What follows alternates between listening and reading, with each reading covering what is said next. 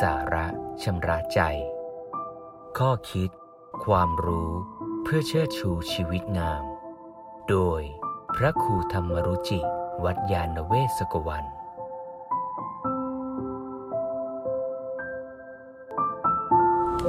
เมื่อหวังดีต่อเขาใจเราจะเข้มแข็ง มีเรื่องเล่าของเด็กคนหนึ่งอายุเจ็ดขวบ ชื่อน้องโย วันหนึ่งน้องโยก็ไปซื้อของที่ตลาดกับป้า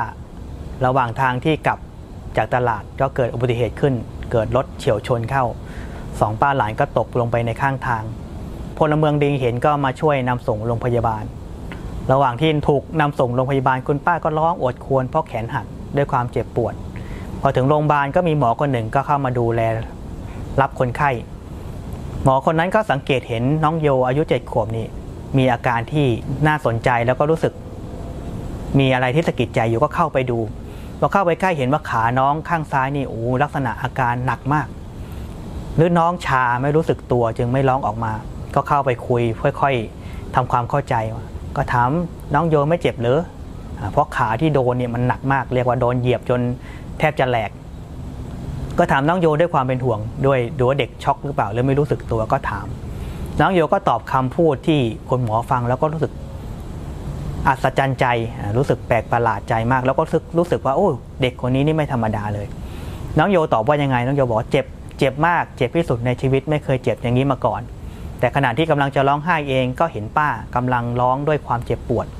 ก็นึกสงสารป้าขึ้นมาว่า โอ้ป้าเจ็บเหมือนเราเลยโอ้สงสารป้าขึ้นมา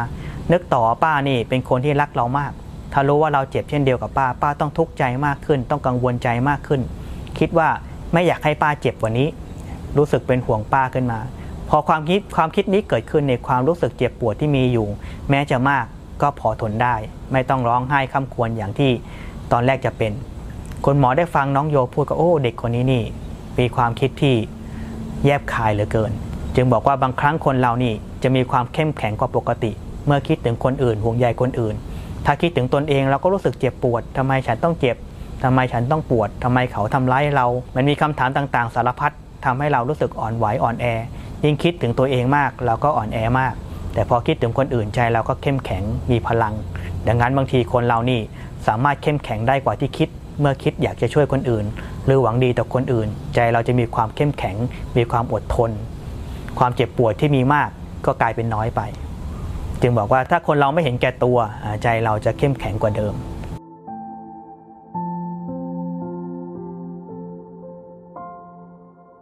ติดตาม ข้อคิด ความรู้เพื่อเชิดชูชีวิตงาม กับรายการ สาระชำระใจ โดยพระครูธรรมรุจิ วัดยาณเวศกวัน